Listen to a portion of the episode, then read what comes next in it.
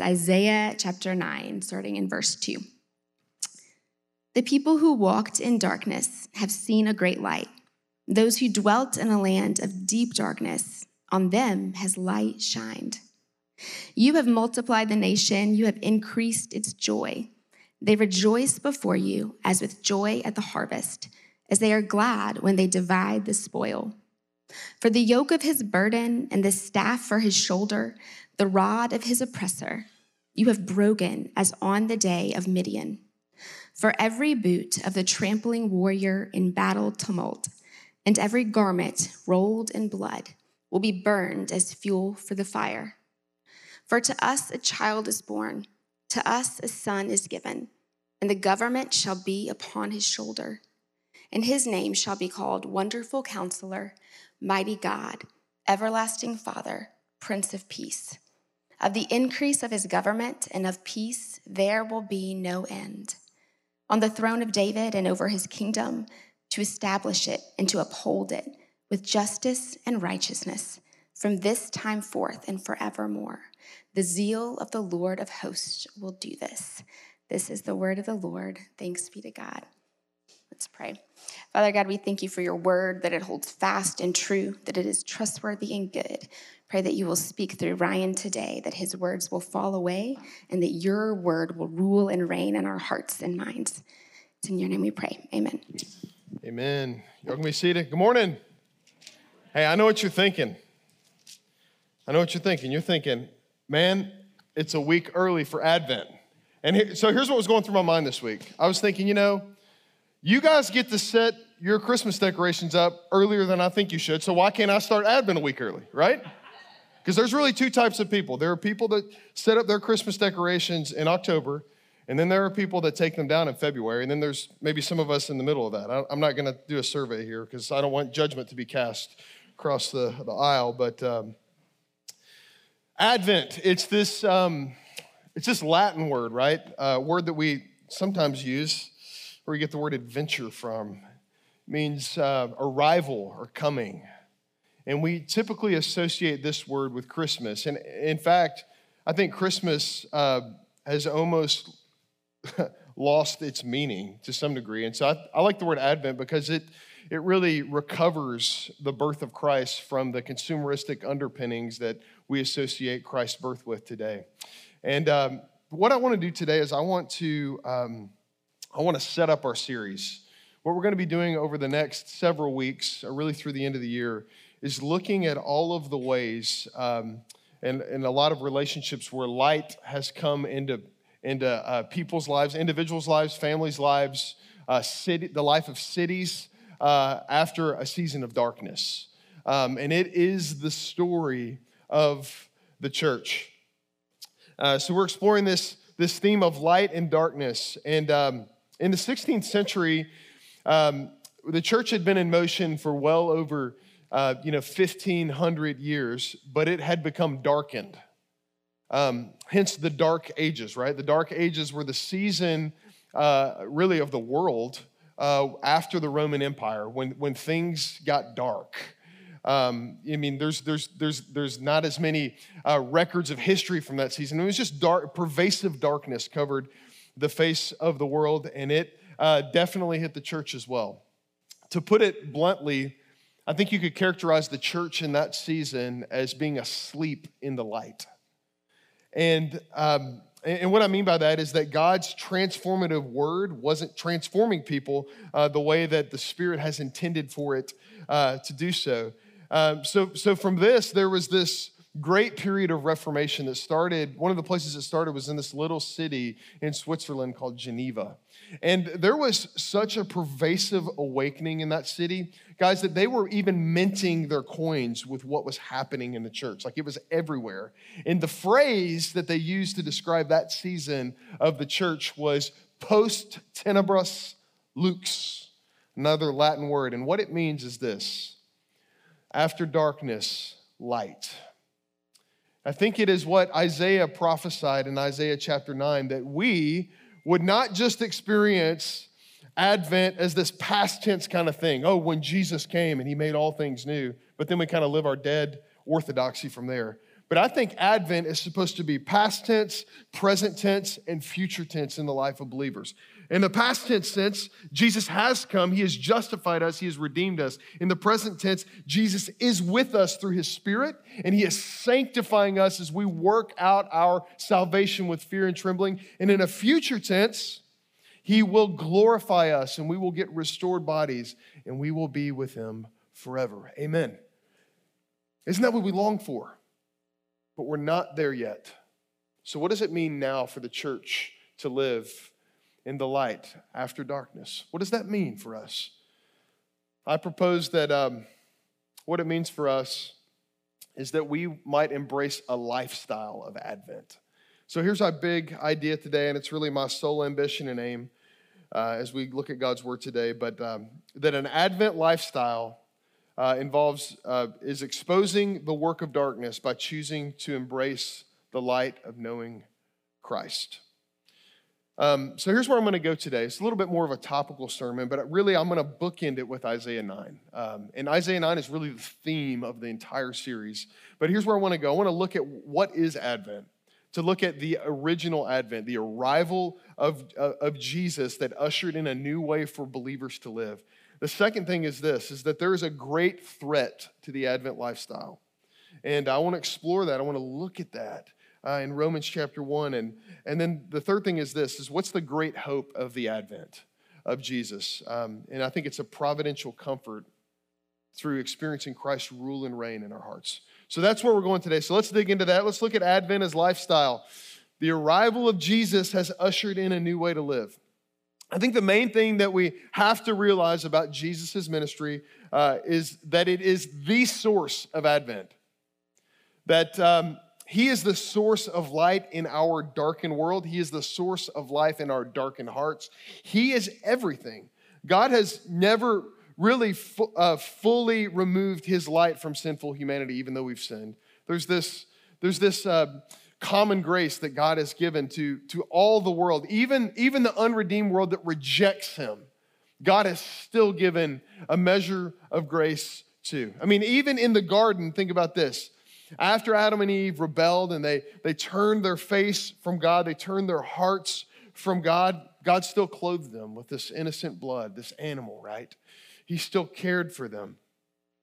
Um, and and a, a, even, even as this season of darkness, really, I think we could describe the, the Old, Older Testament like this is that uh, it was really a season of darkness in the life of God's people that had beams of light kind of shining through and glimmering and glistening through at different moments. But when Jesus arrives on the scene, it is full blown light, exposing the sin of the world.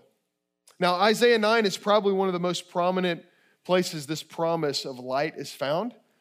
And I find it interesting that when Jesus comes on the scene, you know, last week we talked about his temptation, right? We talked about how the first thing that Jesus came to do after he had after he was baptized and entered public ministries, he came to deal with temptation. The second thing that he does is identify him, himself as the king of this light. Listen to Matthew chapter 4, verses 12 through 17, where he himself identifies uh, himself as the one that, um, that Isaiah was speaking about. Here's what the word says now, when, when he had heard that John had been arrested, in other words, John, his cousin, was the last prophet um, in the scriptures, right? He was the, he was the last prophet before Jesus came. Um, and uh, what happened is that he withdrew into Galilee. And he left Nazareth and he went to live in Capernaum by the sea. This is in northern Israel, um, in the territory of Zebulun and Naphtali. Now, these are sons of Jacob, right? These are uh, two of the 12 tribes. And, and where, um, where they were located was in the northern part of Israel, and they bordered all of these Gentile nations. So all that's significant. And then he says he did this, he, moved, he went there because um, so that what was spoken by the prophet Isaiah might be fulfilled. Jesus was interested in connecting the dots, right, for us, to give us hope and to give us uh, confidence in his word. And so um, uh, the, the land of Zebulun and the land of Naphtali, by the way, of the sea, beyond the Jordan, Galilee of, of the Gentiles. The people, and, he's, and he quotes this the people dwelling in darkness have seen a great light. And, and for those dwelling in the region, and shadow of death on them, light has dawned. And from the time from that time Jesus began to preach saying repent for the kingdom of heaven is at hand. So, so Jesus goes to the exact place that Isaiah talks about and he identifies himself as the light.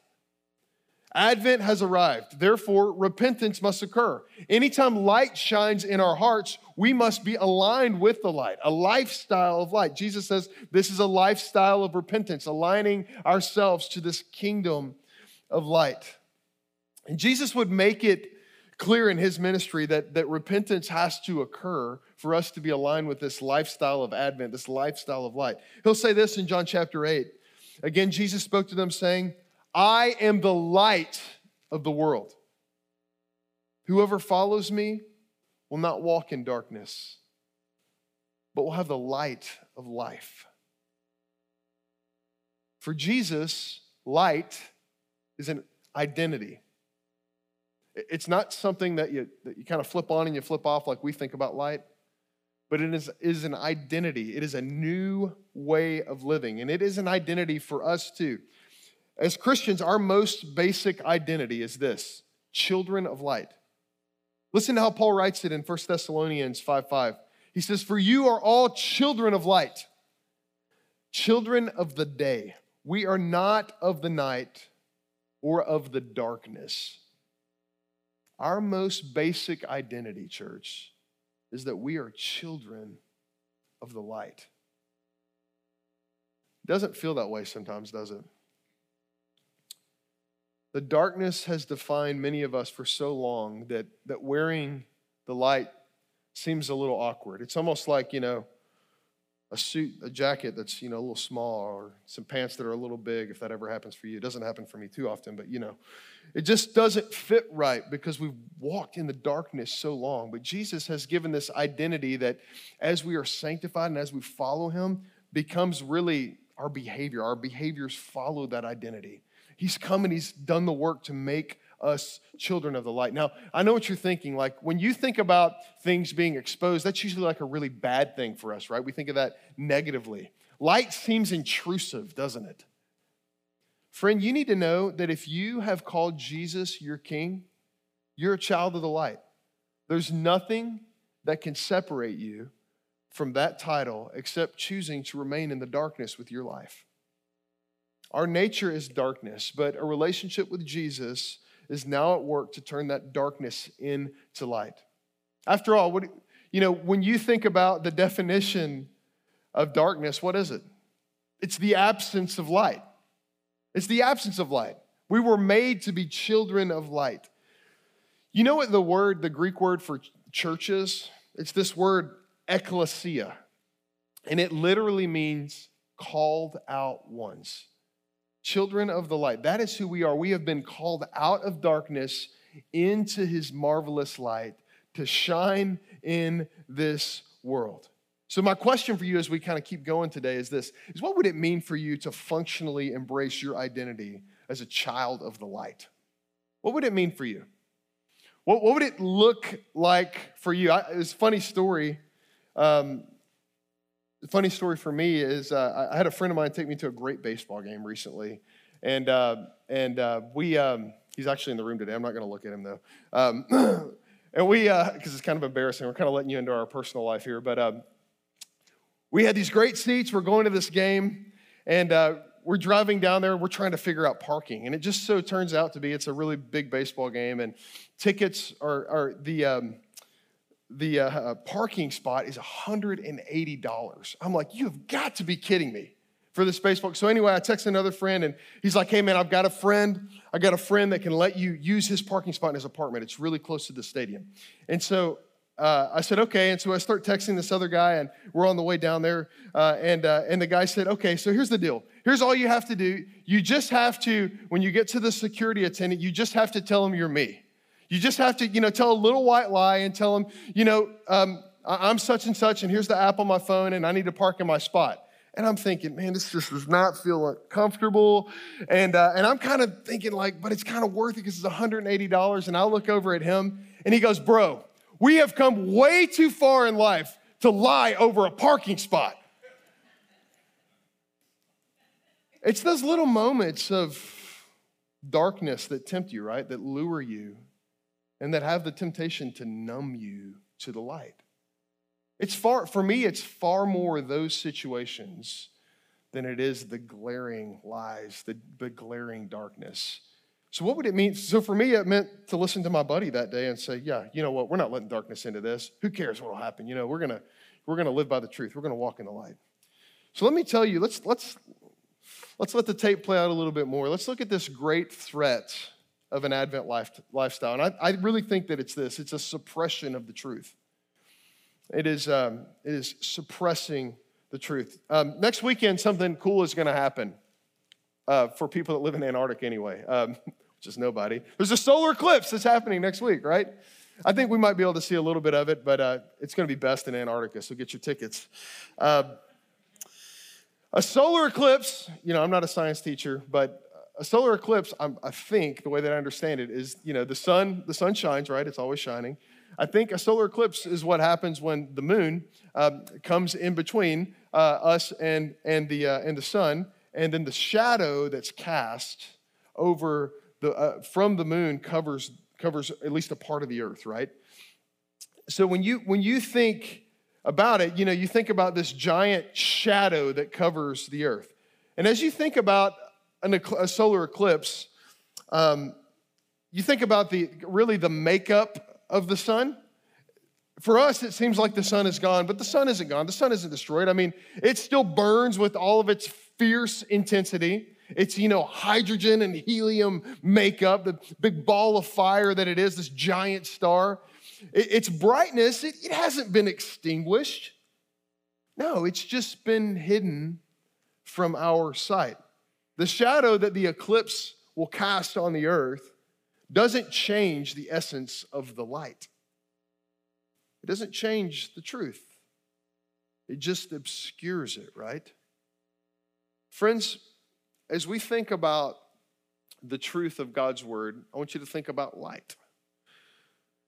If we buy into the world's ways, which are to address the issues of our fallen condition without the gospel of Christ and with the ways and the solutions of this world, the same shadow will fall on us. The same shadow that fell on the church 500 years ago can fall on this church. And it, and it starts by falling on each of our hearts, right?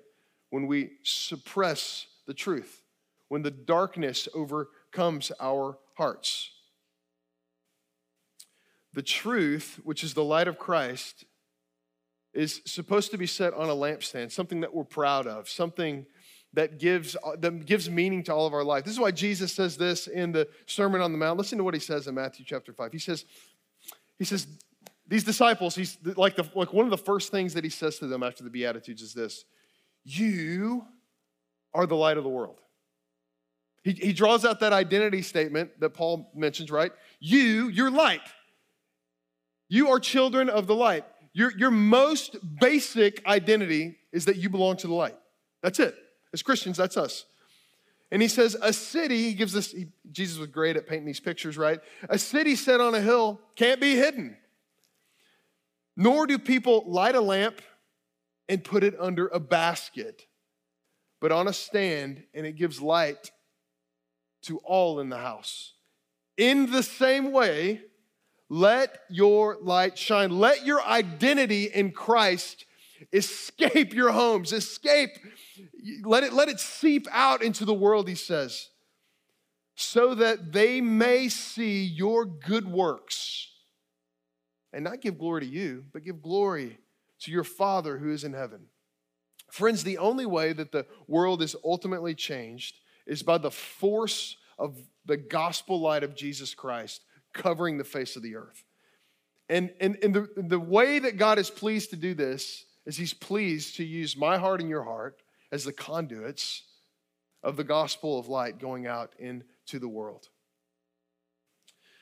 So, what are the mechanics? Let's go. Let's, so that's God's design, but that's not often our experience. What are the mechanics of a darkened heart? How does that come to be? How does that happen? How does that happen in my heart and in your heart? Well, the Bible calls it a suppression of truth. Suppression means to, to hold something back, to hide something, to, to hide, namely the truth, to, to dis, disassemble the truth, to, to water down the truth, to suppress the truth, to push down the truth of who God is, what He sent Jesus into the world to do, and what it means for us to embrace the lifestyle of Advent. Because the, the gospel is the good news of what Jesus has done. It is. But it's also the good news of what God wants to do in and through your life. The, the church tends to vacillate historically through those two things. It's like all grace or all works, right?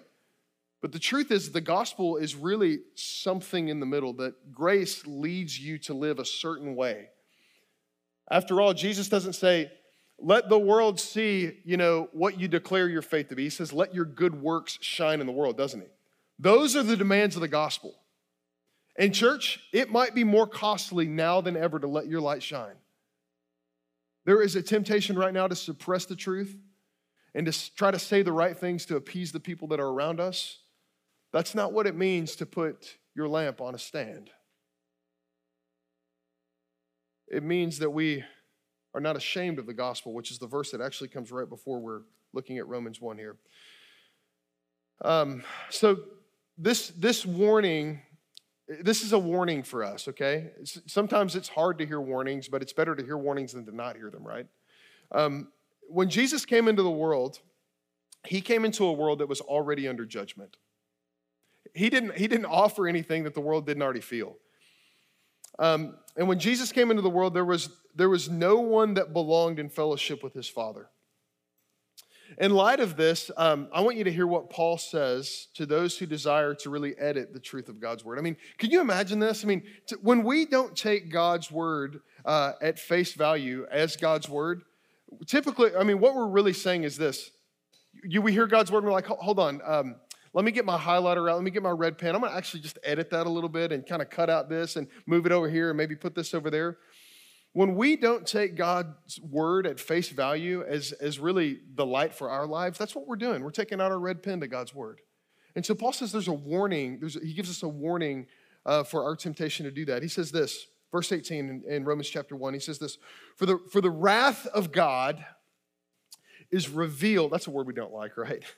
The wrath of God is revealed from heaven against all ungodliness and unrighteousness of men who, by their unrighteousness, the way that they live their lives, in other words, suppress the truth. They muzzle the truth. They put it under a basket. They edit the truth. For what can be known about God is plain, Paul says, because God has shown it to them. For his invisible attributes, namely his eternal power and his divine nature, they've been clearly perceived by everyone on the face of the planet, he says ever since the creation of the world and the things that have been made. So they are without excuse. That's a this this is the textbook place for this theological term called general revelation, which basically means this. God has revealed himself to us. We know who God is just because we are image bearers of him and we live in this world. We know who God is. He says, so we have to do something when we know who God is and we discover who we are in our sin. We have to come into the light, right? This is why Jesus came. But he's Paul is writing to a church who said they came into the light, but didn't fully come into the light, didn't really embrace it. Listen to what he says is happening. He says, For although they knew God, they did not honor him as God or give thanks to him, but they became futile in their thinking, and their foolish hearts were darkened. The shadow came over their hearts. Claiming to be wise, they became fools.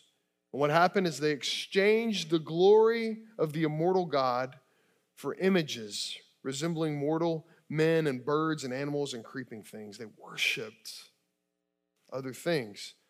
And then here's the scariest verse, one of the scariest verses in the whole Bible. Therefore, God gave them up. We don't like to believe that God is a God that can just give us up to our sinful desires, do we? That, that's part we want to edit. We want to edit that out. That his love would overcome his justice, right? He says, Therefore, God gave them up in their lust and their hearts to impurity, to the dishonoring of their bodies among themselves, because they exchanged the truth about God for a lie and worshiped and served the creature rather than the creator who is blessed forever. The suppression of truth is the foundational sin of all of humanity. The truth is this is that you and I and every other pace, uh, person on the face of the planet are under the wrath of God if we are not covered by the blood of Christ. And when we choose, volitionally, we choose, and His Spirit awakens our hearts, and we choose Jesus, the, the desire of Jesus, really, the will of God is for that light to permeate all that we are. We have no light in and of ourselves. The world is trying to convince you in every single way that you have light. You're not as bad as you, as you feel like you are. And I, I just want to tell you the truth. You are that bad. You really are. But that's not the end of your story. That's not it. Because Christ has come to make us children of the light. We might not look like we are under judgment in this world because we seem to be flourishing. We might not feel like we were under judgment. But Jesus promises that the works of darkness will ultimately be revealed, and this statement will prove to be true in our lives if we do not embrace the fullness of his light. In this church in Rome, there were believers who knew God. Think about this they had a personal relationship with God. Jesus was their personal Lord and Savior, right? But they did not honor him. They did not, because they did not believe his word, and his word was not changing their lives functionally. And by the way, I just want to say this. You know who else has a personal relationship with Jesus? Satan. He's, got, he's, he's the first one to have a personal relationship with Jesus, right? It's, it's so personal that there will never be a moment in his life that he will not be reminded of the wrath of God against sin. And he, unlike us, did not have the opportunity to repent. You see, Jesus has this right in his perfect justice where he can give us up to the lust of our hearts. And that's scary because we, we know what's capable in our hearts, what we're capable of. But I want you to take comfort today, church, that the role of the Holy Spirit in your life is to keep you in the light. It's to keep you in the light. It's to keep fanning the flame of the truth that you've heard when you've heard the gospel. But volitionally, we must choose to stay in the light, right? This is what it means to work out our salvation with fear and trembling. He gives us the power, but we have to choose to be children of the light and to stay in that light so that we can avoid you know these eclipses uh, over our own hearts. And i know i just said that. You guys are going to bonnie tyler i know. It's all right. Did that go over your head? Total eclipse of the heart. Come on. Greatest song of the 80s anyway um, turn around isaiah 50 um, isaiah would write this that, that really talks about this um, this temptation that we have when it comes to like editing God's truth and, uh, and not living in the fullness of its light, not embracing the light of the gospel um, the way that he's designed for us to. He says this, and it's, it's kind of, it kind of goes on with this warning. Isaiah 50, verses 10 through 11, he says, Who among you fears the Lord and obeys the voice of his servant? Let him who walks in darkness and has no light trust in the name of the Lord and rely on his God. In other words, your lostness is not a problem to God. He, is, he stands ready and able, mighty to save, ready to rescue you. But, he's, but he, he kind of gives this warning for those who don't really realize that they're lost. Like relying on God is not a problem. You know, in fact, it is, it is, it is the basic under, it is the basic position of, a, of the heart of a Christian, is that you are desperate for God's grace. But he says there's this other way to live, right? He says, Behold, all you who kindle a fire who equip yourselves with torches. In other words, you try to, you try to find your own light through how you live. He says, Walk by the light of your fire and by the torches that you have kindled. This you have from my hand. You shall lie down in torment. In other words, that light is not going to lead you to life. And all of us have that temptation. So there's really two ways to live, Isaiah says, is to admit that in and of ourselves we have no light, that we have no truth, that we have no revelation, that we have no hope, that we have no purpose in life. And therefore, we must rely solely on God to be our light. It sounds pitiful, right? It sounds like who would ever want that? That's what the world thinks. You're so weak. Christians are weak. Yeah, we are. Yeah. Christ is our strength. It's great, right? It's sad. You have to be so strong, right? It's, your weakness is not a problem to God, church. It is the way that we express our desperation to Him. Paul said that, 2 Corinthians 12. The second way to live is to kindle our own fires with this truth suppressing lumber, right? This, uh, and to equip ourselves with this edited word of God and to exchange it for man made ways. Isaiah warns us that we will ultimately have to walk by the light of those fires, and it will not lead us to life. As we kind of land the plane on this point right here, I just, my question to you is this Is there a place in your life right now where, um, where you've taken the provision of the gospel um, or the commands that flow from the gospel on our lives, the lifestyle that flows it, flows from it, and edit it for your own needs? Um, I know it might not seem like much, but the scriptures say that our hearts slowly and surely become darkened as we do this. Our hearts become hardened toward God's word. And maybe you've given just a little into the flesh recently, and um, maybe you've embraced a worldview that has man at the center, not Jesus at the sinner. Or maybe you've got some kind of lifestyle sin that really isn't in alignment with Christ, and you just kind of tucked it away in the darkness and, and thought, you know, hey, that's, that's never, I'm never really going to be found out with that. It's not really a problem.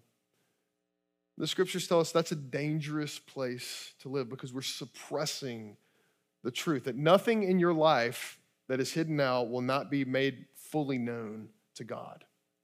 And He's really the only one that it matters to, right? For us. So I just want, I, I didn't want to, I didn't want to enter into this, this text without just asking the question. Is there a place in your life where you've kind of edited God's word to suit your own needs? And have you considered the danger that that might be, the harm that it might be um, to your heart? What would it look like for you to come into the light with that? The third thing we're going to talk about today is this is that there's this great hope of an Advent lifestyle. Uh, and I, th- I really think that it is a providential comfort that we experience through Christ's rule and reign. That he, that he has set up his kingdom in such a way to care for our every need. If we will let all of our lives hang on, on him, dependence on him. The, the rule and reign of King Jesus' dominion is um, in essence, a spiritual domain. Um, and I think, you know, at, at, this point in redemption, it is. In, in Abraham's time, it did involve a lot of physical things, physical land, right? Um, but for us, it is this spiritual domain that shows up in physical places. But the, the, the primary place of Jesus' rule and reign is on the hearts of humanity right now, right? This is what Jesus is after. His, his kingdom is spiritual in nature at this juncture. When Jesus returns, it will, it will be coupled with this physical kingdom. So, for us to be transformed into the image of Jesus doesn't mean that we all physically look like Jesus. That'd be kind of weird, right? Um, and I guarantee you, he doesn't look like that white guy with blue eyes. Okay, I'm just gonna just gonna throw that out there, right? wow. Okay. Anyway. Um, that wasn't in the notes. Um, but it means that our spirit is being shaped to the spirit of Christ. This is what sanctification really is for us uh, uh, of how he, how he loved and how he lived. And, and in the flesh, the world, and the devil, like we talked about last week in temptation, all seek to stand against that. So the primary place his spirit transforms us is, is spiritually, he transforms our spirit.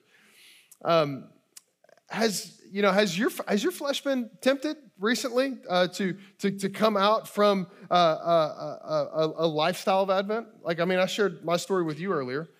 Are you aware of the the temptations that you have to, to kind of come outside of that lifestyle of Advent? I, I, I another story that's just funny that's coming to mind. Sorry, Megan. Um, is uh, Megan Megan was driving our minivan. This is years ago, and uh, and she hit a she clipped a mailbox with her mirror. Okay, and so the, the, the mailbox like, it like was damaged, right? And she was on the way to her friend's house and she, she called her friend kind of in a panic and she said, she said, hey, Zoe, what should I do? And then her, her friend had the greatest response. She goes, what do you want to do? It was great. She said, what do you want to do? And she's like, of course, I want to leave. I want to leave the scene. I want to run. And, and so anyway, she decided in that moment that, that she would just write a little note, and if something came of it, she would fix it. But the problem was the only piece of paper that she had in the car was my church business card. so she leaves it on the door. This, this lifestyle of light, uh, this, this theology of light, this salvation of light, is, is a, it's a gospel with legs on it, church. And I don't want you to forget that. Listen to what Paul says in Ephesians 5 about this, this identity as light. He says, For at one time you were darkness. So that's all of our stories. At one time, like in our essence, we were dark. We were darkness. Um, but now he says, You are light in this world. Therefore, walk as children of the light. For the fruit of light is found in all that is good and right and true. And try to discern what is pleasing to the Lord. Take no part in unfruitful works of darkness, but instead, expose them. For it is shameful even to speak of the things that they do in secret. Verse 13 says this But when anything is exposed by the light, it becomes visible. For anything that becomes visible is light. So, our identity, church, as Christians, through the work of Christ, has been changed. And we have this lifestyle of light that accompanies it. And, and the mission of the church is to expose the work of darkness in our own lives as we share community together, but also in the world. The essence of walking as light is to carry light into dark places. And this is really what kind of the remainder of the series is going to explore. But, but before this text gets away from us, I want, I want to read this last verse to you again because it's really critical for us. When anything is exposed by the light, it becomes visible. Okay, that's cool. That's good, right? But listen to this for anything that becomes visible is light. Think about this. Any dark deed that is brought out of the darkness and made visible becomes light. The devil wants to conform you to the image of darkness. He wants to shape your life in the darkness of this world, in the darkness of sin and shame. But Jesus conforms us to the image of light. He destroys the plans. Think about it this way the plans of the enemy are destroyed every time you confess your sin. Because what you're doing is you're taking that thing that was in the darkness, you're bringing it into the light, and you're saying, God, use this to change me. And because we're willing to do that, what God does is, and there's these great promises in the Bible, right? Romans 8 28. Um, for God works all things, okay? Even that thing you brought out of the darkness and you set into the light that's really terrible, He uses all things to conform us to the image uh, of Jesus, to, to, to, to change us. He, uses, he works all things for the good of those who love Him and are called according to His purpose.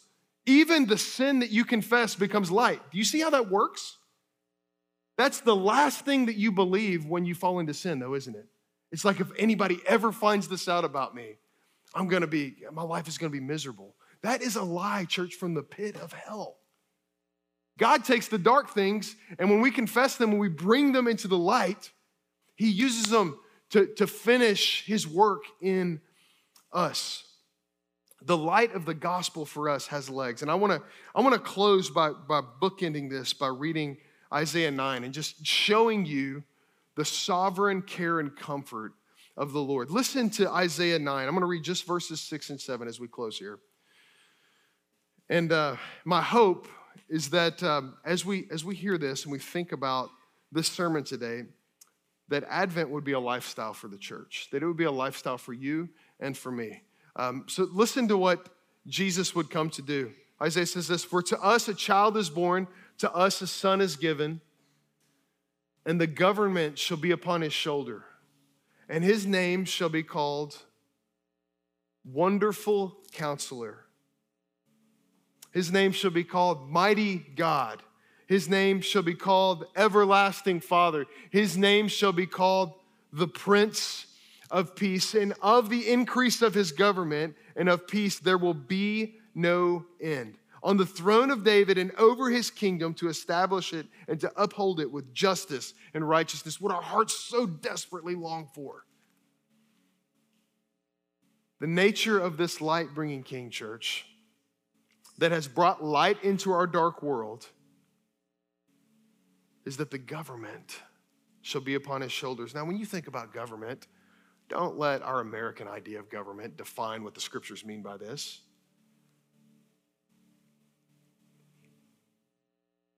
He's come to rule the world through the transformation of human hearts. He's come to make his dominion and his domain on your heart and on my heart and on this church. And he's come to do it really in, in, in, a few ways. He says he's a wonderful counselor. Jesus is all wise. In other words, there's no better wisdom in this world to be found other than through him. This is why Romans 8 says when you pray and you don't know what to pray, you're praying with these groanings that are too deep from words, he hears you. And that is enough because he is all wise. You don't have to have the right words. He is a mighty God. Jesus possesses all strength. He came in weakness at his first advent, but church, when he returns at his second, he will not be weak. He will be strong, will be the strength of the nations.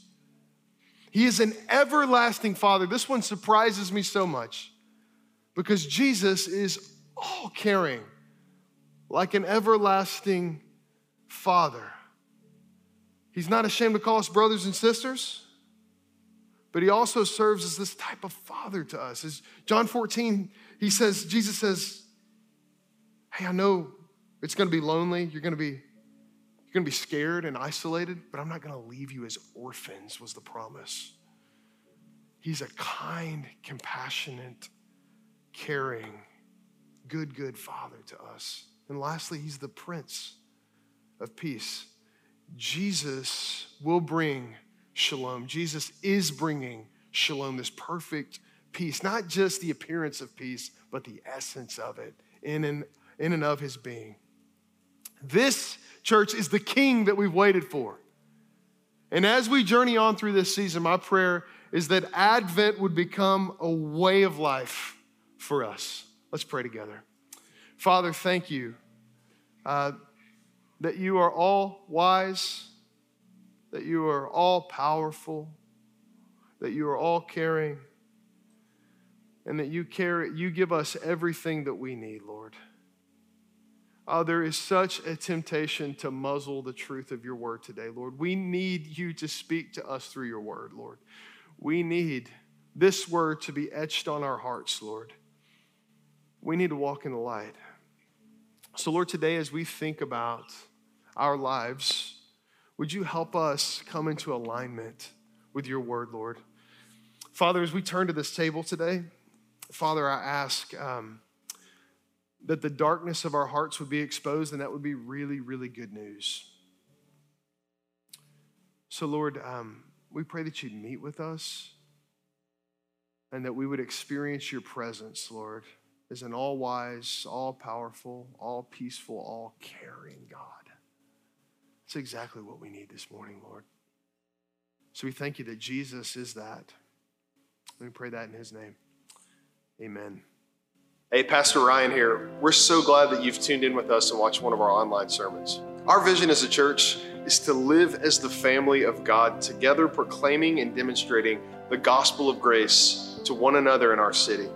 If you don't have a church home or you're looking for a church, we'd invite you to attend one of our in person worship gatherings so you can experience all that God has for us as a community of believers on mission.